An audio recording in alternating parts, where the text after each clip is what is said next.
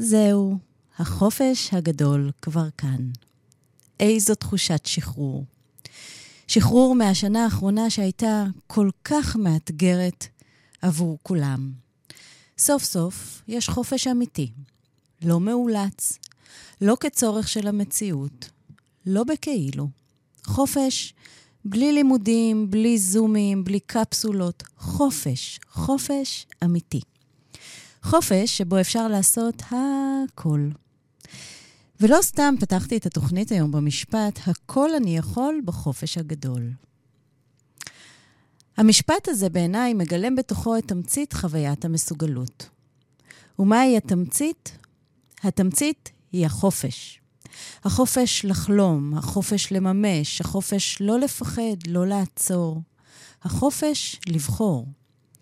שם, בתחושת השחרור הזו, חוויית המסוגלות בשיאה. לכולנו, ההורים, יש חלום משותף. החלום לגדל ילדים שמאמינים בעצמם וביכולת שלהם. כאלה שלא רק שלא יחששו לממש את החלומות שלהם, אלא יעזו לחלום ובגדול. שיהיו מספיק חזקים ויציבים רגשית, בעלי תחושת ערך גבוה ואמונה פנימית בעצמם. ילדים שיבחרו לראות בקשיים אתגרים, שיפתחו דרכים יצירתיות להתמודד עם מכשולים. שיהיו בעלי עניין רב בלעשות ולפעול, שיאמינו ביכולת שלהם להשלים משימות, שיהיו מלאי מוטיבציה, מחויבים לעצמם ולעשייה, ובעיקר, בעיקר שיהיו להם הכלים הנכונים להתמודד עם כישלון. נכון, אולי החלום שלנו עבורם הוא שלא ייכשלו, אבל זה לא חלום ריאלי. ולכן, מתוך ההבנה שכישלון יהיה מנת חלקם בחיים, אנחנו חולמים עבורם שידעו להתמודד איתו באופן המיטבי.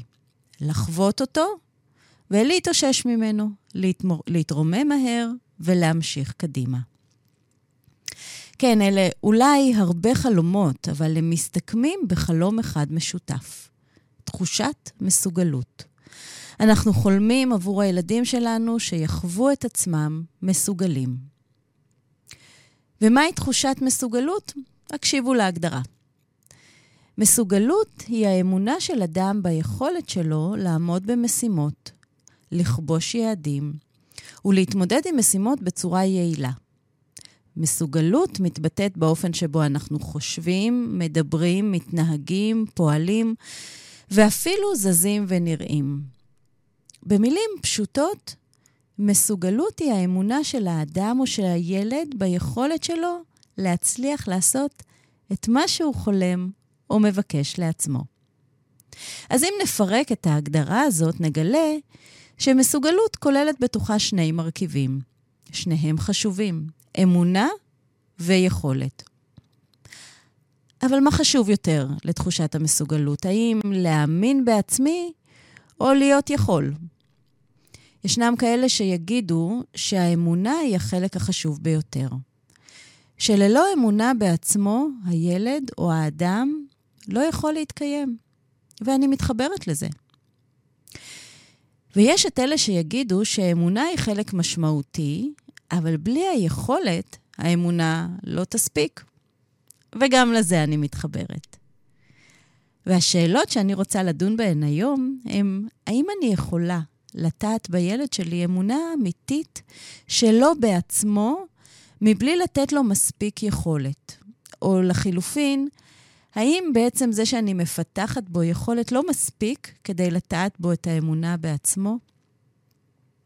או אולי במילים אחרות, מה הקשר בין אמונה ויכולת לתחושת המסוגלות? וכמובן, איך אנחנו ההורים יכולים לגדל ילד שחווה את עצמו מסוגל.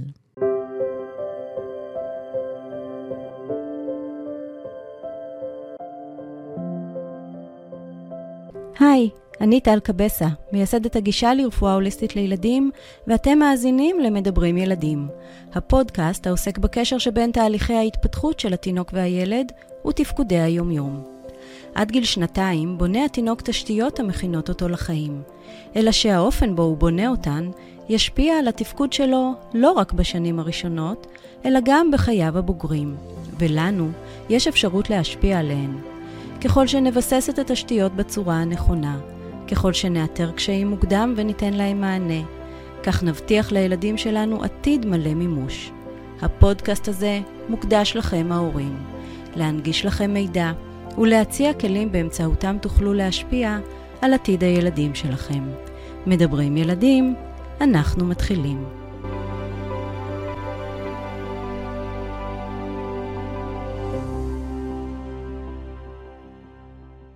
אז מה חשוב יותר לביסוס תחושת המסוגלות? אמונה או אולי יכולת? בואו נדבר רגע על אמונה. מצד אחד אומרים לנו, ואנחנו אומרים את זה לילדים שלנו, אם תאמין שתוכל, אז תוכל. ואם לא תאמין שתוכל, כנראה שלא תצליח. ואותי מעניין לשאול, מה זו האמונה הזו? מהיכן היא צומחת? איך ילד גדל להיות אדם שמאמין ביכולת שלו? איך גדל ילד להיות אדם שמאמין בעצמו? זו שאלה מאוד מאוד גדולה, כי הרי אנחנו יודעים כמה עמוק טבועה בנו האמונה או חוסר האמונה שלנו לגבי עצמנו. אז האם מספיק להגיד לילד, תאמין בעצמך? או שאולי צריך לגרום לו להרגיש את האמונה הזאת שלו בעצמו? ואם כך הוא, אז איך עושים את זה? ומה לגבי היכולת? איך מפתחים אותה? איך הילד שלי יכול לדעת או להרגיש שהוא יכול או שהוא מסוגל? הוא אולי יכול לדעת את זה לגבי דברים שהוא כבר עשה, אבל איך הוא יכול להיות בטוח ביכולת שלו לגבי דברים שהוא עדיין לא עשה, שהוא רק חולם לעשות? ובכלל, מה זה אומר להיות יכול, להיות מסוגל? האם זה אומר שהילד שלי יכול לעשות הכל, יכול לעשות רק מה שמאפשרים לו, יכול אם הוא ירצה, יכול אם הוא מאמין? אני מאמינה שיכולת ואמונה קשורים זה בזה בעבותות, ושרק החיבור בין שניהם יכול להוביל למימוש של תחושת מסוגלות אמיתית. אני מאמינה בכוחה של האמונה, ובעיניי הכוח שלה קשור ביכולת. כי מבחינתי אמונה ללא יכולת משולל לרוח ללא חומר, לרוח ללא גוף. ונכון, אולי כשאנחנו עושים את השיחה הזאת עם מבוגרים, אפשר לעשות אותה מעט אחרת. ולדבר על גיוס האמונה ועל דרכים באמצעותן אפשר לבסס אמונה פנימית ולהעצים אותה. ואת היכולת אפשר לבנות בצעדים קטנטנים ומשימות פשוטות, מפורטות וייעודיות. אבל כשאנחנו מדברים על לגדל ילד עם תחושת מסוגלות, השיחה הזאת חייבת קצת להשתנות. אז בואו נתחיל ממש ממש מההתחלה. כאשר תינוק נולד, הוא נולד ללא יכולת וללא אמונה. הוא חסר כל יכולת שליטה בגוף שלו, הוא תלוי באופן מוחלט והישרדותי בדמויות המטפלות שלו. אין לו שום יכולת לדאוג לעצמו, ואין לו גם שום אמונה נלווית לגבי היכולת או חוסר היכולת שלו בעצמו. במהלך השבועות הראשונים לחיים שלו, הוא לומד את היכולות שלו, וככל שהוא לומד אותן ומשתמש בהן, הוא משכלל אותן לטובתו. כך למשל, הוא לומד שכדי להשיג שד או בקבוק, הוא צריך לבכות.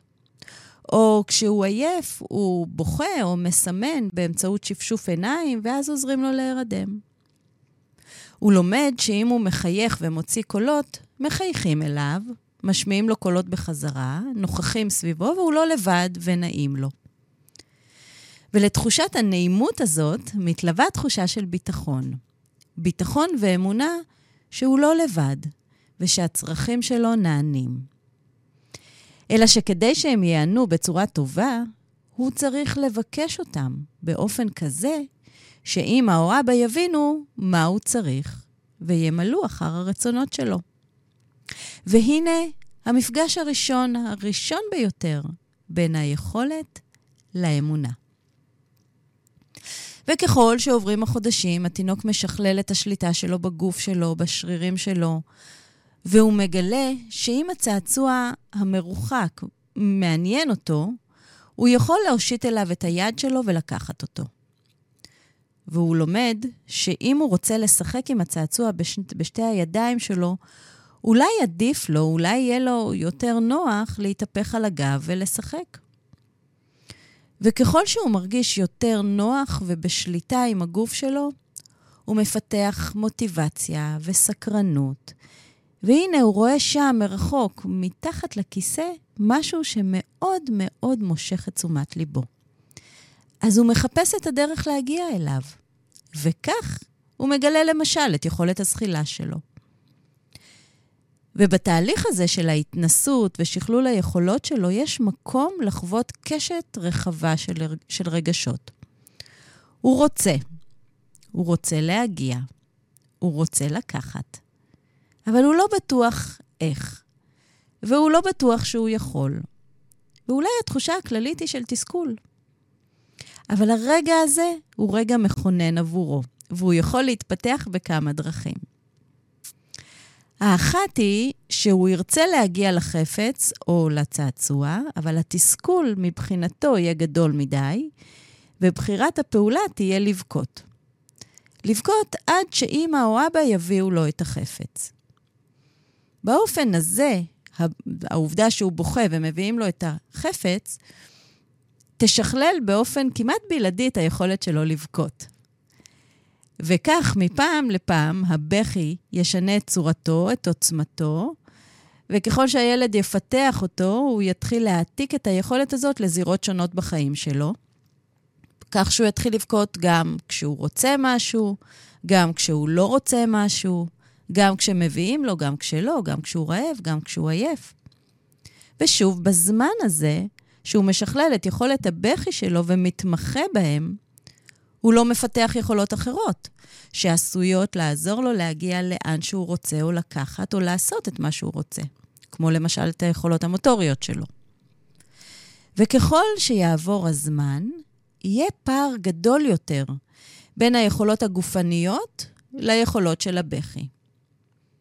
או במילים אחרות, היכולת להשיג לעצמו תפחת יותר ויותר, והוא יהיה יותר ויותר תלוי בבכי או ברצונם של אחרים.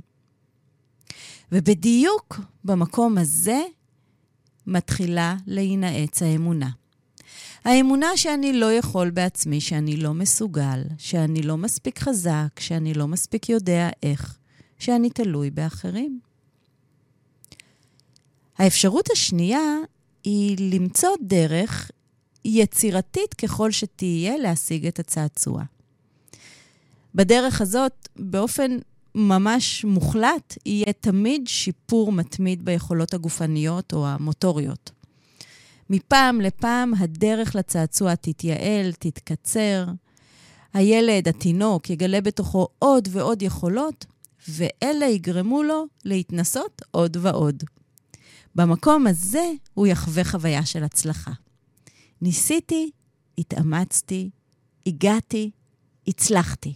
היה שווה. ומה לגבי האמונה? בדיוק במקום הזה מתחילה להימאץ, להינעץ האמונה שאני יכול. שאם אני רוצה משהו, אני יכול להשיג אותו בעצמי. שאני לא תלוי באחרים. ושאם אני לא מצליח, אני אנסה בדרך אחרת. וזה כמובן לא מסתיים בזה, כי הרי ככל שהחודשים עוברים והילד ממשיך להתפתח, הוא מגיע לשיא בסוף שנת החיים הראשונה. שיא ההליכה. והשיא הזה, הרגע הזה, מביא איתו פרץ גדול של התפתחות. התפתחות של דיבור ותקשורת ורצון עמוק לעצמאות. זה הזמן בו הילד חווה את החיבור העמוק שבין היכולת לאמונה. הוא רוצה והוא מאמין שהוא יכול. לפעמים הוא מאמין יותר ממה שהוא באמת יכול, אבל עבורו זו רק עוד הזדמנות לשפר ולשכלל את היכולות שלו. כי הרי האופציה של לא לעשות או לא לרצות בכלל לא עומדת על הפרק. הוא רוצה ורוצה עכשיו. חלק גדול ממה שבונה את האמונה הפנימית שלנו בעצמנו, הוא הדיבור הפנימי שלנו עם עצמנו. הרי אנחנו יודעים שככל שנגיד לעצמנו שאנחנו לא יכולים, סביר שבאמת לא נוכל. הביקורת הפנימית הזאת שאנחנו מפנימים כלפי עצמנו, היא זו שלא מאפשרת לנו להתנסות, לגדול או להתפתח. כי הביקורת העצמית הזאת מציבה בפנינו סטנדרטים גבוהים ובלתי מציאותיים. וכאשר אנחנו לא מממשים אותם, יש איזושהי מערכת ענישה או דיבור פנימי שמצדיק את הכישלון. והרי ככל שהביקורת העצמית גבוהה מדי, הכישל... חוויות הכישלון מרובות מדי, מרובות מדי, ואיתם העמקת חוסר האמונה בעצמי או ביכולת להצליח. אבל תינוק בשנתו הראשונה לחיים לא פועל באמצעות ביקורת עצמית. זה מנגנון קוגניטיבי מפותח מדי בשבילו. הוא לומד פשוט. הוא לומד סיבה ותוצאה. לומד דרך הקשרים. ולכן, ככל שיהיה מתאם בין הרצון ליכולת, כך תתממש האמונה. וככל שהמתאם בין הרצון ליכולת יהיה נמוך יותר, ובמקום שאני אעשה לעצמי, אני אהיה תלוי באחרים, ברצון שלהם, בזמן שלהם, בפניות שלהם, ביכולת שלהם, כך האמונה ביכולת שלי בעיני עצמי תצטמצם.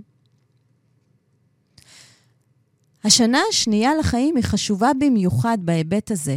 בשנה הזו, בין גיל שנה לשנתיים, השאיפה לעצמאות הולכת ומתעצמת. ככל שהיא תתעצם, האמונה הפנימית ביכולת תלך ותגבר. כמובן שזה יהיה תלוי יכולת בסיסית. אלא שהיא תלך ותגבר בנוכחות שני תנאים בסיסיים.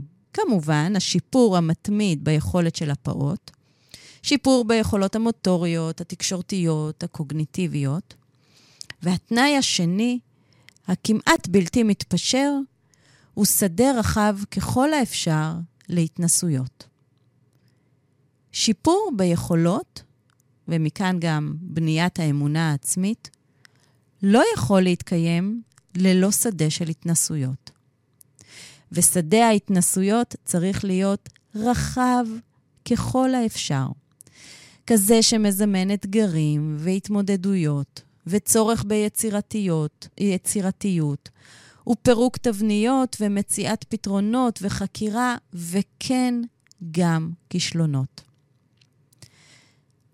שדה ההתנסויות צריך להיות מלווה בתיווך נכון. נוכחות מקדמת שלנו המבוגרים. נוכחות, כן, כזו שנותנת ביטחון, מעורבות במידת הצורך, אך לא מתערבת. ומקדמת, כלומר כזו שמלמדת את הילד יותר ויותר לעשות את הדברים בעצמו, כך שעם הזמן הצורך שלו בתיווך ילך ויפחת. תיווך נכון לא אומר שאנחנו עוזרים להם לעשות או עושים בשבילם, לא בהכרח. אולי אנחנו עוזרים, אבל בוודאי אנחנו לא עושים בשבילם. תיווך נכון אומר שאנחנו לצידם, מסייעים להם גב ומשענת יציבים, וגשר למציאת הפתרונות בעצמם. כן, אנחנו גם עוזרים, אבל תיווך נכון הוא כזה שמעביר את מידת האחריות לידיו של הילד, וכך המיומנות והשליטה שלו עולים, והוא הופך עצמאי יותר ויותר, מסוגל יותר ויותר. תיווך נכון, ברגעים הנכונים, הוא זה שיכול לעזור לילד שלנו להיות מיומן בהתמודדות עם כישלונות, כמו שאמרנו בתחילת השיחה. לחוות את הכישלון, אבל להתאושש ממנו, להתרומם מהר ולהמשיך קדימה. מה קורה כששדה ההתנסויות מצומצם, או כאשר התיווך לא נכון ואנחנו עושים עבור הילד? מבלי שנשים את ליבנו על כך, אנחנו פועלים מתוך מקום פנימי של ביקורת. מתוך חוויה שאנחנו יודעים את הדרך, ושיש דרך אחת, שהיא הדרך שלנו, היא הדרך הנכונה. והמסר שעובר לילד הוא שאתה לא מספיק יודע, לא מספיק יכול, ואני לא באמת מספיק מאמינה ביכולת שלך. זה בדיוק המקום שמקבע את חוסר האמונה הפנימי של הילד בעצמו. וחוסר האמונה הזה יוביל עם הזמן לצמצום של ההתנסויות, ולכן גם לפגיעה וירידה ביכולת. אז אולי צריך ונכון יותר להסתכל על אמונה ויכולת ומסוגלות כמשהו מעגלי, כאיזשהו מסלול מעגלי, כזה שבו תנועת האחד מניעה את האחר, ולכל אחד מהם אחריות שווה על ההצלחה של הגלגל לנוע. ועכשיו מגיעה השאלה החשובה ביותר. האם אנחנו, ההורים, יכולים להשפיע על המסוגלות של הילדים שלנו? והתשובה היא, בוודאי שכן. איך? על ידי כך שנשפר להם את היכולות ונבנה להם מערך פנימי של אמונה בעצמם. אז איך נוכל לפתח מסוגלות אצל ילדים? אם יש לכם בבית תינוק, הדבר הכי חשוב שצריך לעשות הוא לוודא שקצב ההתפתחות והאיכות שלה תקינים. כלומר, שהילד לא צובר פערים התפתחותיים משמעותיים, כי הרי האופן של ההתפתחות שלו ישפיע על מידת היכולת שלו, וזאת תשפיע על מגוון ההתנסויות שהוא יצבור. עם הזמן, זה יהיה הבסיס לקביעת מערך האמונה הפנימי של הילד בעצמו. אם בכל זאת אתם מזהים פער, אל תחכו. אל תיתנו לזמן לעשות את שלו. היו אקטיביים וצרו בעצמכם את השינוי. תתייעצו, תתעניינו, קבלו הדרכות וצרו עבור הילד שלכם את הקרקע הטובה ביותר להתקדמות. כי הרבה יותר קל לבנות נכון מאשר לתקן. הדבר השני הוא לפתח ולעודד עצמאות. אני יכולה לתת המון דוגמאות לאיך ומתי, אבל אני חושבת שלא הדוגמאות הן העניין, אלא השאלות שאנחנו צריכים לשאול את עצמנו רגע לפני שאנחנו עושים עבור הילד משהו או פותרים לו איזה עניין. ומהן השאלות? הנה הן. האם אני מאמינה שאין שום דרך שבה הילד שלי יכול לעשות את הדבר בעצמו? או שמא אני מאמינה שהוא יכול למצוא פתרון? שאלה שנייה, האם אני פתוחה לגלות פתרונות אחרים ממה שאני חושבת, או שאני רוצה שהדברים יעשו בעצמי? שאלה שלישית, האם אני סומכת על הילד שלי? האם אני מוכנה לתת מקום בתוכי לחוויית הקושי או לתחושת הכישלון של הילד שלי? אם עניתם כן לכל השאלות, כל מה שתצטרכו לעשות הוא לתווך להיות לצד הילד, לעודד אותו, להגיד לו שאתם סומכים עליו, שהוא יכול למצוא פתרון, ושאם הוא צריך עזרה, הוא מוזמן לבקש. אם נפנים את השאלות האלה בכל רגע שהאינסטינקט שולח אותנו לעשות משהו, נרחיב באופן מיידי את טווח ומגוון ההתנסויות של הילד. הדבר השלישי הוא לפתח ולטפח את השימוש בכלי הבחירה. כלי הבחירה הוא אחד הכלים הכי משמעותיים בפיתוח מסוגלות. זה כלי שאומר שאני לוקחת אחריות על הבחירה שלי ומתמודדת עם התוצאות וההשפעות שלהם. ילדים, גם מבוגרים, צריכים ללמוד לבחור. הבחירה משמעות, הבחירה חשובה לא רק בשביל הדבר עצמו שבוחרים, אלא לא פחות מזה, בשביל הדבר שמוותרים עליו. למשל, אם אני בוחרת ללבוש מחר לגן את המכנס הירוק, זה אומר בהכרח שאני מוותרת על המכנס הכחול שאני מאוד אוהבת ומאוד רוצה ללבוש אותו היום. אותו אני יכולה לבחור ללבוש מחר. ואם התעקשתי לבחור ללבוש מכנס ארוך ועבה ביום חם, יכול להיות שיהיה לי חם מדי ולא נעים לשחק בגן. ואז יכולה להיות אפשרות חדשה. או שאני אבחר לשים בתיק עוד מכנס קצר להחלפה, ואם יהיה לי חם אני אחליף, או שיהיה לי חם מדי ולא נעים, מה שככל הנראה יגרום לי למחרת היום לבחור בגד היום. בגד אחר, סליחה. אבל מה שקרה בכל תהליך הבחירה הזה הוא שדעתי נשמעה, שהיה לה קול וערך. ומתוכה חוויתי חוויית תסכול, אבל למדתי למידה משמעותית. למדתי שכדאי בימים חמים ללבוש בגד דק.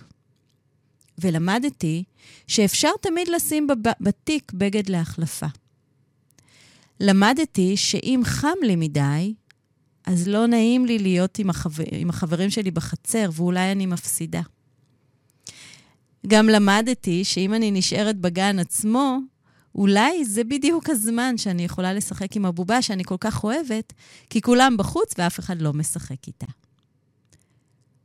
תראו כמה למידות נעשו מבחירה אחת, וכמה המנעד הזה של האפשרויות התרחב. וכל זה כמובן צריך להיעשות בתיווך נכון שהמטרה שלו היא להראות את כל ההתרחבויות, את כל ההתרחשויות האלה. ומה שכלי הבחירה זימן לי, מעבר לעובדה שקולי נשמע, הוא שלא רק מנעד האפשרויות התרחב, גם מנעד הפתרונות התרחב. יש לי יותר פתרונות ו- ו- ודרכים יותר יצירתיות לגשת לדבר. דרכים שאולי אם לא הייתי עומדת בסיטואציה הזאת, בצומת הזה, בכלל לא הייתי מעלה בדעתי. וכך, ככל שאני הופכת מיומנת יותר ב- ויותר בלראות קשת רחבה של אפשרויות, כך האמונה הפנימית שלי בעצמי עולה. כי אני יודעת שאם אני לא אצליח בדרך אחת, חייבת, חייבת להיות דרך אחרת שבה אני אצליח. אני מיומנת בחיפוש הדרכים האחרות. אני לא כבולה למחשבה אחת. אם אתם רוצים לעודד את הילד שלכם אה, לעשות משהו במקום שהוא מתקשה, הדרך אולי הכי יעילה לעשות את זה, היא לפרק את המשימה למטלות קטנות, וללמד אותו רק מטלה אחת ברגע אחד. ברגע שהוא ירגיש בטוח במטלה הזאת, מתקדמים לחלק הבא של המטלה, ואז את החלק השלישי או הרביעי שלה, כבר בכלל לא נצטרך ללמד אותו, כי ברגע שהוא יבין וירגיש ויחוש מסוגל, הוא כבר ירצה להתנסות בהם בעצמו. אז הנה דוגמה. נניח שעד היום הלבשתם את הילדים והחלטתם מהיום שהילד שלכם צריך ללמוד להתלבש לבד. במקום להטיל עליו את השינוי הגדול והמאיים הזה, ו- ושוב, זה כמובן תלוי גיל ומידת יכולת, נחליט למשל שמהיום הילד בוחר את הבגדים שלו. זאת המטלה הראשונה. למחרת, הוא לא, הוא גם בוחר את הדברים, את הבגדים שלו, וגם בבוקר הוא מוריד לבד את מכנסי הפיג'מה. למחרת הוא גם בוחר את, הדבר, את הבגדים שלו, הוא גם מוריד את הפיג'מה, והוא גם לובש את המכנסיים. וכן הלאה וכן הלאה. חשוב מאוד מאוד להיות עקביים ולשמור על איזשהו מתח, מתח נכון, מתח עדין ומאוזן בין עצמאות לבין גוננות. זה מתח מאוד מאוד מאוד עדין, זה מתח של, של שניות שאנחנו יכולים לזהות אותו באמצעות אותן שאלות ששאלנו אותן קודם. האם אני מאמינה שאין שום דרך שבה הילד, הילד שלי יכול לעשות את זה בעצמו? אם זאת המחשבה שלי, סביר להניח שאני אלביש אותו. או שאולי אני מאמינה שהוא יכול למצוא פתרון, ואז אני אצטרך לתת לזה רגע. אני אצטרך לקחת נשימה עמוקה, לפתוח את המרחב, לא לשבת עם, הד... עם היד על הסטופר ולתת לו רגע למצוא את הדרך. האם אני פתוחה לגלות פתרונות אחרים ממה שאני חושבת? כי אם כן, אז הוא, הוא ימצא את הדרך להתלבש בעצמו. אולי הוא ישים את המכנס הפוך. אולי הוא ישים שתי רגליים בתוך שרוול אחד, ורק אחר כך הוא ישנה. אבל אם אני ארצה לעשות את, הדרכים, את הדברים בעצמי, סביר להניח שאני אתקן ואתקן ואתקן, ואנסה לגרום לו להתלבש באופן שבו אני רואה את זה נכון. האם אני סומכת על הילד שלי, והאם אני מוכנה לתת לו מקום להתמודד עם קושי או עם תחושת כישלון. מאוד מאוד מאוד חשוב להיות ערוכים רגשית ואמונית, לתת לילד להתמודד עם תוצאות הבחירה שלו. לא ממקום מעניש, אלא ממקום מחנך ומקדם. שם, במקום הזה, מתפתחות דרכי הפעולה הרחבות והחשיבה היצירתית. שם מתפתחת עם הזמן ההבנה העמוקה הזאת, המושרשת הזאת, שאני אחראית לצבעים שבהם אני צובעת את המציאות שלי. שם נלמדת התמדה ונחישות. שם אני פורצת את הגבולות הכי הכי כובלים שלי. שם בדיוק נבנית האמונה הפנימית הכי עמוקה שלי בעצמי. חוסר הצבה של גבולות, גוננות יתר, מציאת הקלות קבועות לילד כדי שלא יהיה לו קשה להתמודד, ויתורים מתמידים באזורי האחריות האישית, פוגעים פגיעה עמוקה באמונה הפנימית של הילד, ביכולת שלו ובמסוגלות שלו. וזה יהיה כל כך עמוק ומושרש, שכשכבר נתעייף מלגונן, או נתעייף מלעשות, או נרצה לשחרר לעצמאות, כבר יהיה לו הרבה יותר קשה להאמין ביכולת הזאת ולרצות אותה. והטיפ האחרון שלי הוא זה שהופך את הכל לאפשרי. זה להכניס לחיים שלנו קצת יותר כלילות, וקצת יותר צחוק והומור. לצחוק עם הילדים ולהשתתות ולצחוק על עצמנו ולהראות את עצמנו מתבלבלים ולהראות את עצמנו עושים משהו הפוך. אה, וממש להפוך את הכל למין אה, לונה פארק של התנסויות כיפיות ומצחיקות. כמובן, בגבולות ההגיוניים, ואולי אפילו בגבולות הלא הגיוניים. כי אין כמו הומור לשבור מוסכמות, לפתוח את הלב ולהכניס את התקווה ולהאמין שהכל, הכל הכל אפשרי. התפקיד שלנו הוא רק למצוא את האיך. זהו, חברים. עד כאן להיום. אני מקווה מאוד שנהנתם. כמו תמיד, כמו תמיד, אתם יכולים להמשיך להתייעץ איתי, לשאול שאלות, לשתף בקהילה שלנו, הורים לומדים, לשלוח לי כמובן נושאים שאתם רוצים שנעסוק בהם בתוכניות. חלק גדול מהתוכניות, או ההשראה לתוכניות, זה שאלות שלכם. החופש הגדול בפתח, זה הזמן לצאת וליהנות. אנחנו ניפגש כאן ביום שישי הבא עם עוד תוכנית מרתקת של מדברים ילדים. סוף שבוע רגוע ומנוחה טובה לגוף ולנפש. להתראות.